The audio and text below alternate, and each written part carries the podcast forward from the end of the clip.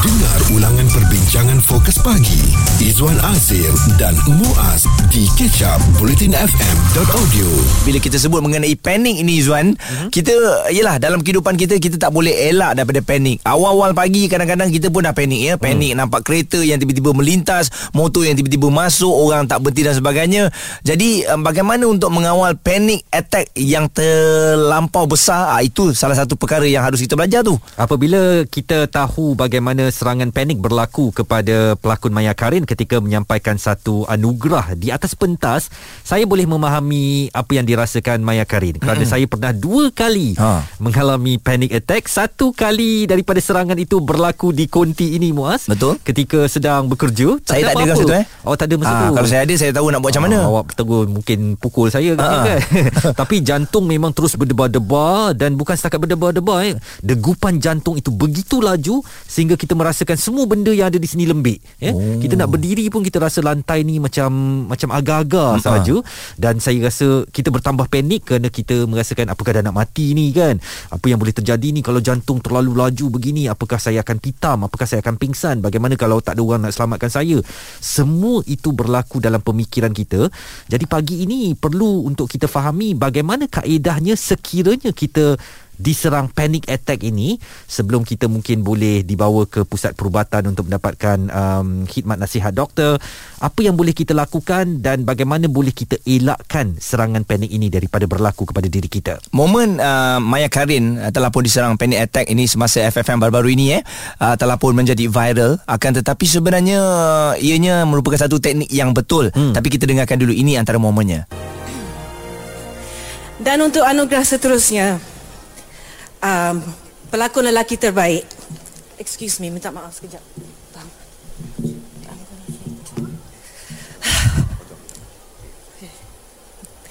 Terpaksa buka kasut, minta maaf ya tuan-tuan dan puan-puan. Okey. Barisan aktor ini berjaya menterjemahkan nilai, struktur dan intelektual lakonan sebagai pelakon lelaki terbaik calon-calon pada tahun ini adalah Izwan, hmm. kalau kita dengar, kita dengar di audio ni, dengar eh macam mana getaran suaranya. Betul. Saya rasa kalau kita tengok video tu mungkin kita tak pasal sangat. Hmm. Ha, tapi itu bermakna Maya Karim betul-betul kena uh, panic attack dan macam mana dia kontrol ketika itu. Dan itu menunjukkan betapa beliau uh, sedang mengalami suatu keadaan yang mengganggu fokus dan konsentrasi di atas pentas tu. Kita faham apabila kita kena panic attack ini macam saya ceritakan tadi jantung kita akan laju, kita akan mencungap-cungap mengungap uh, mencari nafas dan sebagainya. Dan itulah yang perlu kita pelajari bagaimana kita nak hadapinya sebab ia boleh berlaku kepada sesiapa sahaja. Dan ini menunjukkan tahap uh, tekanan yang mungkin tidak terkawal dalam kehidupan kita. Uh, jadi sekejap lagi kita nak berhubung dengan seorang pakar perunding psikiatri di Hospital Sultan Abdullah UITM Puncak Perdana untuk memperkatakan tentang cara menghadapi serangan panik ini. Jika anda terlepas topik serta pendapat tetamu bersama Fokus Pagi Izwan Azir dan Muaz. Stream Catch Up di BlutinFM.audio Sedang membawakan tentang satu fenomena yang sekarang biasa berlaku terutamanya untuk masyarakat di bandar ni serangan panik. Dan saya sendiri secara peribadi pernah mengalaminya. Mm-hmm. ini adalah suatu bentuk gangguan psikologi uh, terpaksa lah berjumpa dengan psikiatri nak nak tanya apa benda yang masalahnya berlaku kepada diri ini kan? Uh, tapi doktor kata macam itulah banyak sangat berfikir banyak sangat um, kesana kesini pemikiran Mm-mm. itu uh, sehingga tidak berjumpa dengan penyelesaiannya maka akhirnya ia dikeluarkan uh, menerusi satu serangan panik. Okey. Uh, dan bagus juga bila Izwan bercerita mengenai dia pernah di uh, apa berlaku uh, panic attack ni supaya saya sendiri faham hmm. mengenai Izwan maksudnya apabila berlaku saya ada di tepi untuk uh, bertindak uh, standby lah uh-huh. kalau apa-apa saja yang berlaku tengok dia berjalan tak, tak, tak betul kan? macam nak jatuh dan sebagainya itu kalau kita tahu Izwan uh. bayangkan ada di antara kita yang memang menyorokkan mengenai uh, dia bukan sakit lah mengenai perkara ini eh hmm. uh, panic attack yang boleh menyerang uh, mungkin ini yang membuatkan kadang-kadang bila kita dengar dia cerita alah biasalah okay, jadi kalau katalah sekarang ni uh. saya kena serangan panik apa agaknya awak lakukan pada saya saya kena tenangkan awak lah tenangkan saya nampak ya. orang kena tenangkan hmm. dan juga bagi dia duduk dulu menghirup menghirup udara yang lebih banyak. Hmm. Uh, ini berdasarkan pemantauan lah kan. Tapi saya tertanya juga Izwan, dari segi uh, panic attack, uh, anxiety dan juga bipolar. Ini adakah ada perbezaan bagi setiap uh, perkara ini? Saya pun kurang pasti tentang perkara itu. Jadi apa kata kita dapatkan pakar untuk memperkatakan apakah perbezaan-perbezaannya dan bagaimanakah panic attack ini boleh kita elakkan. Pakar perunding psikiatri di Hospital Sultan Abdullah UiTM Puncak Perdana, Dr. Nurul Azrin Hashim bersama dengan kita. Apakah um, pertamanya saya nak katakan uh, atau tanyakan kepada doktor terus uh, anxiety attack ini satu bentuk gangguan psikologi dan apakah um, sebab musabab ia hadir dalam kehidupan kita doktor? Um, basically uh, bila kita kata mengenai anxiety ialah kebimbangan melampau ya.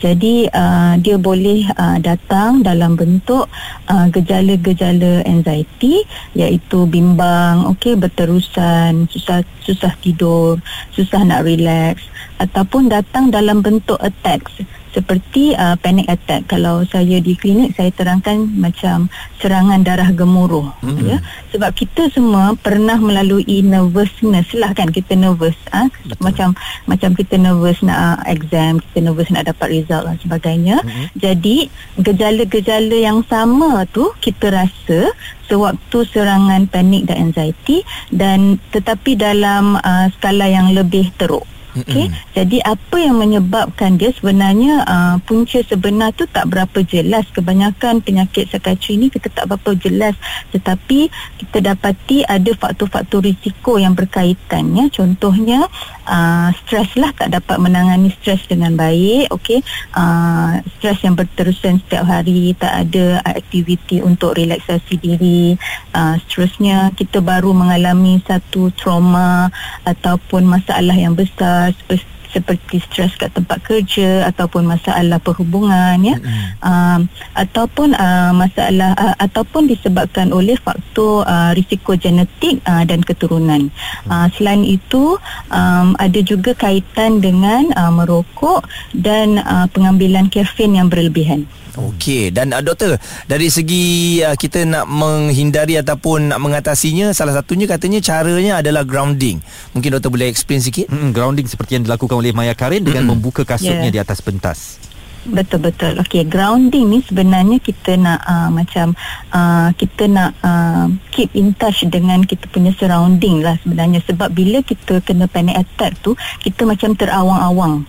Ya sebab kita macam rasa macam uh, pesakit pernah describe kat saya macam roh tu nak tinggalkan badan macam kita rasa hmm. kita kita ni bukan dengan badan kita. Hmm. eh, sebab hmm. ketakutan tu melampau kita takut kita hampir nak pingsan dah nak jatuh. Jadi grounding tu bila uh, bila kita uh, dapat uh, buka kasut kita uh, kita dapat rasa uh, kita tengah berpijak tu. Jadi uh, selain daripada tu kita dapat rasalah sentuhan kaki kita ke lantai tu. Kita kita akan dapat uh, appreciate uh, the awareness kita tentang the present moment. Kita ni kat mana sekarang sekarang okey? Selain daripada buka kasut tu kita boleh uh, cuba detect uh, apa yang kita nampak sekarang. Sebenarnya apa bunyi yang kita dengar sekarang? Hmm. uh, apa uh, apa bau atau apa rasa yang kita rasa sekarang? Sebab kalau tidak kita takut kita lost control okey? Uh, jadi mungkin melalui pengalaman ataupun apa yang uh, telah dia praktikkan jadi uh, Maya Karim buat macam tu dan uh, mungkin secara ringkasnya teknik pernafasan doktor apa yang boleh kita lakukan? Saya pernah diberitahu untuk mengamalkan 6464 begitu. Saya tak ingat macam mana tapi uh. mungkin seandainya kita terus uh, mengalami perkara ini antara langkah awal dengan teknik pernafasan. Mungkin doktor boleh ajar sikit Uh, okay, basically pernafasan ni ada pelbagai uh, teknik pernafasan ni ada pelbagai uh, kaedah lah eh.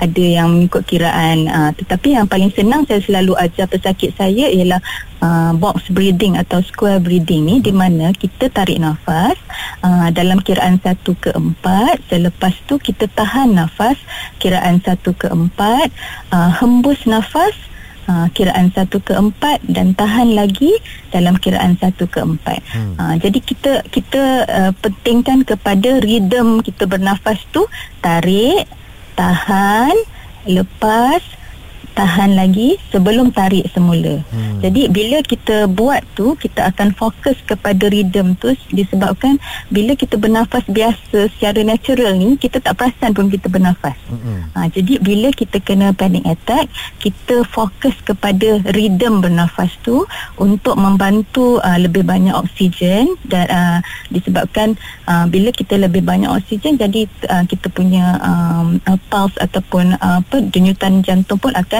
slowly perlahan uh, dan dan satu lagi kaedah dengan cara penumpuan kepada rhythm tu kita alih perhatian kita kepada pernafasan. Dr. Nurul Azrin Hashim, pakar perunding psikiatri di Hospital As-Sultan Abdullah UITM Puncak Perdana memberi kita cara-cara dan kaedah uh, yang paling asas sekiranya kita diserang serangan panik. Izwan Azir dan Muaz di Ketchup Politin FM.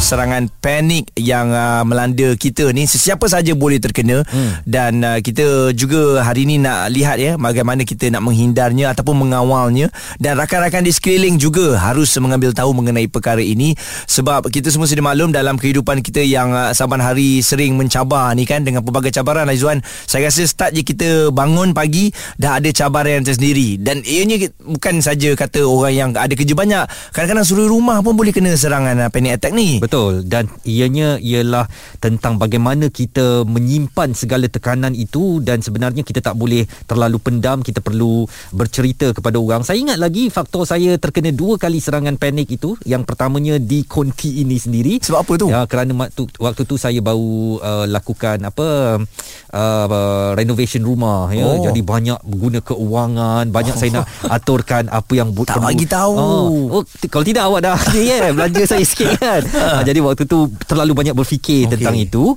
Uh, jadi saya kena serangan panik. Yang kali kedua akibat masa tu awal-awal COVID-19 mm-hmm. saya terkena jangkitan banyak berfikir apakah aku nak mati, siapa yang akan jaga anak aku kalau aku mati mm. eh uh, terlalu fikir uh, dan kerana bersendirian untuk tempoh yang lama akibat kuarantin juga menghadirkan serangan panik pada ketika itu. Dan kita nak bersama dengan seorang yang juga pernah uh, mengalami panic attack ini dan didiagnose dengan mild depression. Ayu bukan nama sebenar. Ayu uh, kalau boleh kami nak tahu um, apa yang berlaku kepada anda dan bagaimana anda boleh didiagnose dengan uh, depression ini? Semasa saya kena panic attack tu um, saya ada masalah dengan um, kawan baik saya. Mm-hmm. Jadi uh, semasa tu saya tak boleh nak kontrol saya punya pemikiran. Saya rasa macam saya ke yang salah ataupun um, ada apa-apa ke silap saya apa semua tu. Jadi bila jadi macam tu saya jadi panik. Saya jadi panik orang tinggalkan saya. Saya jadi takut saya apa uh, saya tak tak boleh nak hidup tanpa dia. Mm-hmm. Jadi semasa saya terkena panic attack tu um, apa ni salah satunya jantung saya jadi berdebar. Mm-hmm. Bila jadi berdebar tu um, saya apa saya rasa macam eh aku ni nak mati ke sebab mm-hmm. laju sangat, laju sangat. Jadi pernafasan saya pun susah nak apa suka dikawan. Uh, semasa kejadian tu saya juga uh, macam menangis tak berhenti-henti. Hmm. Jadi bila dah jadi macam tu saya macam saya jadi macam saya tak boleh nak stopkan diri saya. Saya terpaksa sakitkan diri saya dengan memukul diri saya sendiri Aduh. untuk saya hentikan uh, panic attack tu. Uh-uh. Tapi sebenarnya cara ini salah. Hmm. Jadi um, selepas saja saya memukul diri saya tu saya cuba untuk mengawal saya punya pernafasan dan hmm. juga mengawal fikiran saya. Saya apa bercakap dengan diri saya sendiri bahawa benda ni tidak akan uh, apa tidak akan um, selama-lamanya. Mm-hmm. Ah yes. Saya jadi bila jadi macam tu itu semasa saya berse- berseorangan lah untuk mengawal panic attack saya. Tapi sebenarnya panic attack ni lebih uh, efektif kalau ada orang di sekeliling kita sewaktu tu. Um, salah satunya semasa saya um, di uh, universiti mm-hmm. uh, semasa itu saya merasa takut saya saya saya uh, saya didiagnose uh, my depression jadi salah satu simptomnya saya merasakan bahawa saya ni seseorang kan oh. di dunia hmm. macam apa yang saya rasa ni semua mimpi Alamak. macam tu bila saya berasa macam tu um, saya akan nangis dan jantung saya akan menjadi laju disebabkan kita panik kita takut Mm-mm. kita takut yang teramat sangat walaupun ada mm-hmm. rakan-rakan sebilik masa tu um, rakan-rakan uh, sama belajar pun awak rasa awak kesorangan Ah, sebab saya rasa benda tu macam tak real. Ah, itu adalah salah satu simptom saya dan dan saya menangis teresak-esak. Jadi um, semasa saya menangis tu um, uh, rakan sebilik saya uh, bertanyakan kepada saya uh, awak okey ke? Ada apa-apa ke bila uh, bila saya cakap saya tak okey, uh, saya minta dia untuk um, ada dengan saya, untuk peluk saya, untuk uh, bagi tahu saya yang semua ni sementara je. Bagi tahu saya benda ni uh, semua ni adalah benar. Hmm. Uh, jadi, jadi uh, anda ada pergi berjumpa dengan psikiatri ya? Ah ya, hmm. saya ada berjumpa dengan psikiatri uh, di PPUM. Okey. Dan saya juga mengambil ubat. Apakah masih lagi bergantung dengan ubat sekarang Ayu? Uh, masih bergantung dengan ubat hmm. tapi saya uh, ada kekangan masa jadi saya um, tak tak dapat nak ambil ubat tu oh. sekarang. Hmm. Okey, tapi hmm. uh, maksudnya Ayu sekarang uh, jauh lebih baik berbanding dulu? Uh, nah, uh, jauh lebih baik berbanding dulu. Uh, saya boleh kontrol saya punya panic attack tu dengan lebih efektif. Okay. Dengan apa secara bersendirian. Nasihat Ayu kepada orang ramai yang mungkin Uh, siapa nak tahu kan kalau ada hari yang tak tak betul atau tak kena mereka boleh kena panic attack apa nasihat Ayu kepada mereka? um, nasihat saya um, jangan jangan takut benda ni hanyalah sementara dan um, uh, kamu semua tidak berseorangan hmm. benda ni semua orang um, benda ni berlaku dekat semua orang. Hmm. sama ada kita tahu ataupun tidak.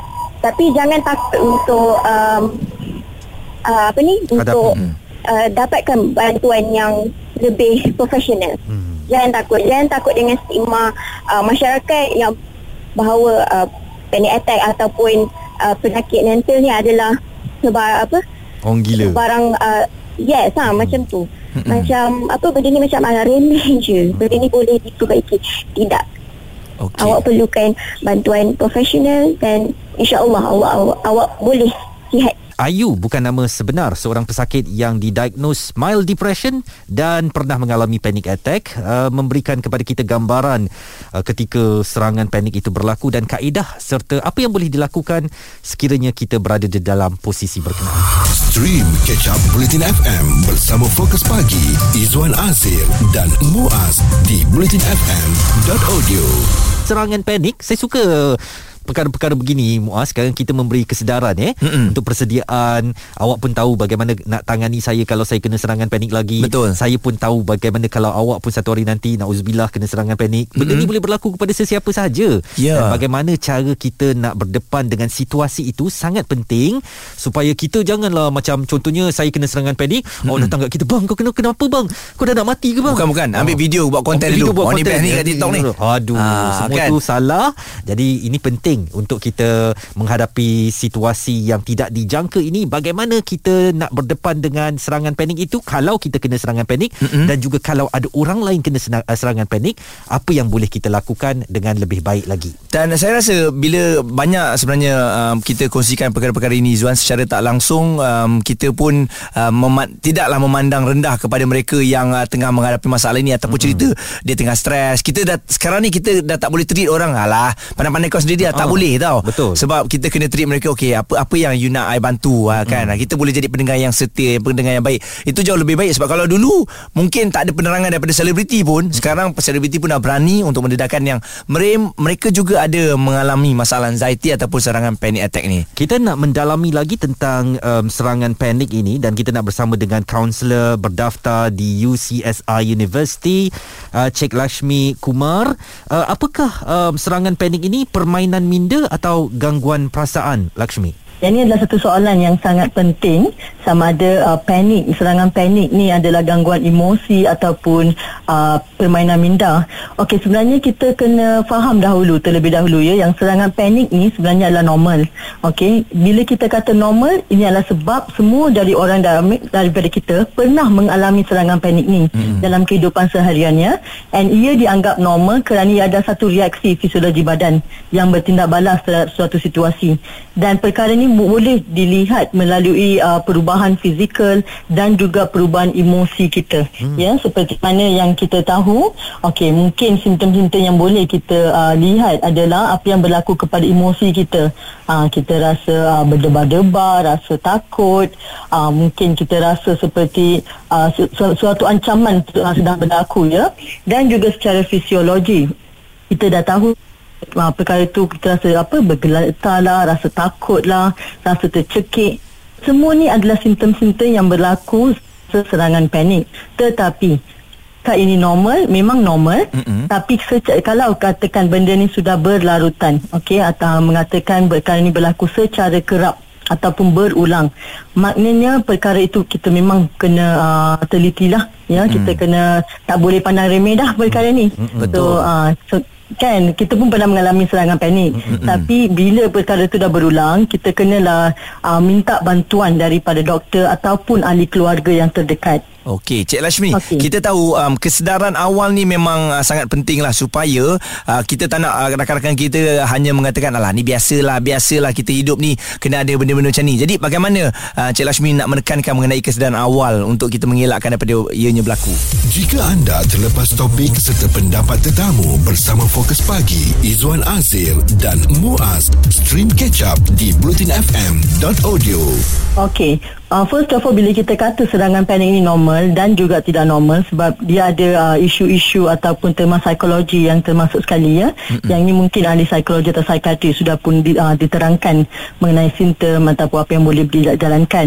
Tetapi kita sebagai individu biasa yang mungkin tidak tahu uh, punca-punca ataupun simptom ni, kita perlu lebih peka kepada perubahan yang berlaku dalam diri kita, emosi kita dan juga uh, kepada trigger-trigger. Uh, kita panggil dia macam uh, apa yang menyebabkan serangan tu berlaku. Mm-hmm. Kadang-kadang kita kurang pasti ya sebab tak ada awareness. Kita rasa perkara tu biasalah uh, Biasalah rasa tercungap sikit kan hmm. Tetapi bila perkara tu kerap berlaku uh, Kita perlu mula uh, untuk teliti perkara tu Kenapa perkara ni berlaku kepada saya hmm. Ada trigger-trigger yang menyebabkan perkara ni berlaku Ataupun uh, kadang-kadang serangan panik ni tak ada trigger ya. Dia boleh just happen. Uh, just like that. Uh, so yang tu pun kita kena uh, kenal pastilah. So awareness ni sangat penting sebab serangan panik ni boleh menyebabkan kita rasa macam hilang kawalan bila perkara tu berlaku. Ya bila kita dah panik bila kita tercungak-cungak tak boleh uh, rasa sesak nafas kita rasa macam as what you say macam serangan jantung. Hmm. dia boleh menyerupai masalah fizikal yang lain juga ya. So awareness ni sangat penting sebab panik ni kita boleh kawal lagi. Cuma uh, perlu melakukan beberapa perkara untuk mem- meredakan perkara tu. Contohnya bila kita rasa sesak nafas, ya kita rasa macam uh, tak boleh dah tak ada aliran udara dah dalam uh, kita punya ni eh, badan kita dah. Uh. So ketika tu kita kena uh, uh, dari panik tu dia akan meningkat tapi apa yang kita boleh buat, okey? Ada sedaran terlebih dahulu.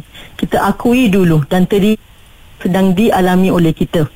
Okey, uh, let's bukan perkara baru ya. Let's say ini adalah perkara yang kita pernah alami sebelum ni. Kita pernah alami kegelisahan atau panic attack. So kita memang dah tahu dah. Okey, perkara itu akan uh, sangat menakutkan. Okey, diri kita rasa tak boleh nak niche. So kita akui dahulu pernafasan, okey dengan teknik uh, pernafasan. Okey. Okey secara mendalam. Uh, Cik Lashmi sekejap ya. lagi kita nak uh, terus uh, mendalami lagi tentang uh, serangan panik ini ada yang mengatakan bahawa pelepasan hormon di dalam badan berkurangan ya hormon-hormon tertentu hmm. seperti serotonin yang membuatkan kita gembira ini kurang di dalam badan yang menyebabkan hmm. seseorang itu boleh terkena serangan panik. Uh, apakah hmm. itu benar? Stream Catch Up Bulletin FM bersama Fokus Pagi Izwan Azir dan Muaz di bulletinfm.audio. Kita harapkan juga apabila anda dengarkan kami ini kuranglah rasa stres. Mungkin kalau anda yang sentiasa mungkin bersorangan lah dalam kereta seorang mm-hmm. dari rumah tadi pun seorang maklumlah bujang lagi. Uh, kami ini adalah untuk menemani anda sebagai rakan walaupun tak pernah bertemu tapi kita adalah rakan jauh yang sentiasa bertanya khabar. Betul. Jadi jangan risau kami ada untuk temankan anda pagi-pagi hari ini dan uh, tentang serangan panik ini kita nak terus bersama dengan kaunselor bedah daftar UCSR University Cik Lakshmi Kumar uh, saya pernah berjumpa dengan psikiatri kerana serangan panik saya dan mm-hmm. antara yang dikatakan oleh um, pakar psikiatri saya itu ialah bagaimana badan saya kekurangan hormon serotonin iaitu hormon yang mm-hmm. membuatkan saya gembira uh, jadi ia tidak dirembeskan di dalam badan saya kerana banyak sangat fikir masalah dan itulah mendorong mm-hmm. kepada serangan panik uh, apakah ini uh, suatu uh, yang boleh diatasi uh, Cik Lakshmi Okey, uh, berkenaan dengan uh, perubahan hormon ya, memang ia akan berlaku dalam uh, diri kita apabila uh, berlaku beberapa perubahan di persekitaran dan juga dari segi emosi. Okey, contohnya bila kita berbicara mengenai serangan okey, serangan panik ni kadang-kadang dia boleh dikaitkan uh, kait rapat dia dengan fight or flight uh, response terhadap ancaman walaupun ancaman itu secara fizikal ataupun uh, secara minda yang kita uh, you know um, imagine as happening ya. Hmm. Okey, okay, fight or flight ni sebagai terhadap bahaya kan? So apa yang berlaku dalam diri kita ni ada perubahan uh, mekanisme tubuh kita pada saat menghadapi ancaman atau bahaya kan? Betul. kita nak lawan ataupun kita nak berlari daripada uh, ancaman. ancaman tersebut. Okey kalau dia ancaman secara fizikal kita mungkin boleh berlawan ataupun lari daripada persekitaran tu. Tapi ini berlaku dalam diri kita. Ha sebab apabila ia berlaku dalam diri kita perubahan hormon uh, dia tidak mengenal pasti ya sama ada benda tu berlaku secara fizikal ataupun minda mm-hmm. tapi perubahan hormon memang akan berlaku okey uh, changes in serotonin and all this memang itu jugalah mm-hmm. so apa yang kita boleh buat ketika pertama seperti yang disebutkan tadi kita uh, realize dulu sama ada ancaman tersebut suatu yang real ataupun tidak real. Hmm. Real bermakna kita tak ada ancaman secara fizikal ya. Betul. Masih berada dalam tempat yang selamat. Uh, tak ada ancaman-ancaman lain yang akan uh, bahaya terhadap diri kita. Tetapi respons dah prepare kita sama ada kita nak lari atau fight. So dalam uh, dari segi itu boleh buat adalah kawalan terhadap diri kita sendiri. Mm-hmm. Okey, mungkin kawalan tu tidak mengubah terus hormon yang uh, direnjeskan ataupun yang kurang, tetapi ia boleh membantu kita mengurangkan simptom-simptom lain. Contohnya apabila kita rasa sesak nafas ataupun kita rasa badan kita uh, ataupun menggeletar ya, mm-hmm. ada juga uh, klien-klien saya uh, jumpa yang panic attack mereka rasa diri mereka yang oh the whole muscle dia akan rasa ketat sangat-sangat otot-otot uh, masa-masa dia rasa macam uh, restless ya mm-hmm. so dalam tu kita bila uh, kita dah sedah perubahan fizikal ni kita boleh kawal melalui kita punya deep breathing technique Okay, kita memang akan minta uh, rasa ni secara umumnya orang ramai pun akan bagi tahu ya. Uh, relax relax keep calm okay? Hmm. tapi mereka kurang pasti bagaimana nak bantu mangsa ketika tu. Uh, person tu kena calm lebih calm ya daripada orang yang tengah mengalami serangan panik. Jangan kita panik sekali ya. Betul. ya ah jangan kita pun panik ah. Uh, kita terikut-ikut pula. Kadang-kadang ya benda ni biasa berlaku ya. Sebab kita panik tak tahu nak buat apa kepada orang yang tengah mengalami panik. So sama-sama kita pun tak tahu macam mana nak settle. Mm-mm. so orang yang tidak mengalami serangan panik itu perlu memahami situasi yang sedang berlaku. Kita kena uh, berada dalam tempat yang lebih terkawal. Okey? Bawa uh, uh, uh, no, individu yang sedang mengalami serangan panik itu bagi dia duduk terlebih dahulu. Okey? Jangan bagi dia bersandar sikit. Hmm. alright? Sebab so that badan dia otot dia tak adalah nampak macam uh, ketat kan?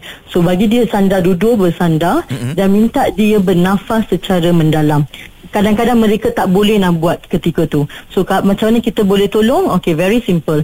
We tell them, okay, tarik nafas, kita buat counting untuk dia, 4 saat. Satu, dua, tiga, empat, hembus semula. Okay, bagi dia dapat irama untuk uh, ber, apa pernafasan tu secara lebih teratur. We do that until kita rasa pernafasan dia lebih uh, control ya, lebih selesa. And then kita boleh repeat perkara tu sambil mengatakan anda berada dalam keadaan yang selamat, everything is okay. Baik. Ada juga uh, you know, mangsa kadang-kadang dia rasa takut, kita boleh minta dia tutup mata sebab persekitaran mungkin akan buat dia rasa lagi cemas kan kita minta dia tutup mata sambil membuat pernafasan secara Berkira. mendalam ah ya yeah. Yang ni untuk yang immediate effect ya sebab kadang-kadang bukan boleh bawa jumpa doktor terus. Betul. So, kita bagi dia uh, bantuan awal terlebih dahulu sebelum kita rujuk kepada doktor ataupun kaunselor. Penjelasan dan nasihat daripada Cik Lashmi Kumar, kaunselor berdaftar UCSI University tentang apa yang perlu dilakukan sekiranya berdepan atau anda sendiri mengalami serangan panik. Betul. Kita doakan agar anda semua sentiasa dilindungi, dikelilingi oleh orang yang uh, disayangi dan tersayang ya. Uh, apa-apa pun anda tidak berseorangan mm-hmm. di dalam dunia ni memang ramai orang yang baik yang nak membantu anda. Uh, sekarang ni anda kena bagi tahu. Uh, jangan rasa malu, jangan rasa takut kerana kita sebagai sahabat-sahabat ni akan sentiasa membantu anda yang memerlukan. Betul. Apabila Muaz pun dah dapat pelajaran pagi ni, saya tak bimbang lah kalau saya kena walaupun diharapkan lah ya mm-hmm. untuk tak kena lagi. Uh, tapi saya in a good hand uh, kalau uh, mendapat serangan panik ini awak dah tahu apa nak buat dah, dah tadi suruh duduk ha? uh, suruh breathing breathing kau jangan buat lawak dekat situ okay, okay. ataupun sila buat lawak supaya aku boleh ketawa eh betul betul. Kita, yang paling penting uh, kalau dia panik kita jangan panik. Uh, betul. Uh, kita kena relax untuk kontrol dia okey? Stream catch up bulletin FM bersama fokus pagi Izwan Azir dan Muaz di bulletinfm.audio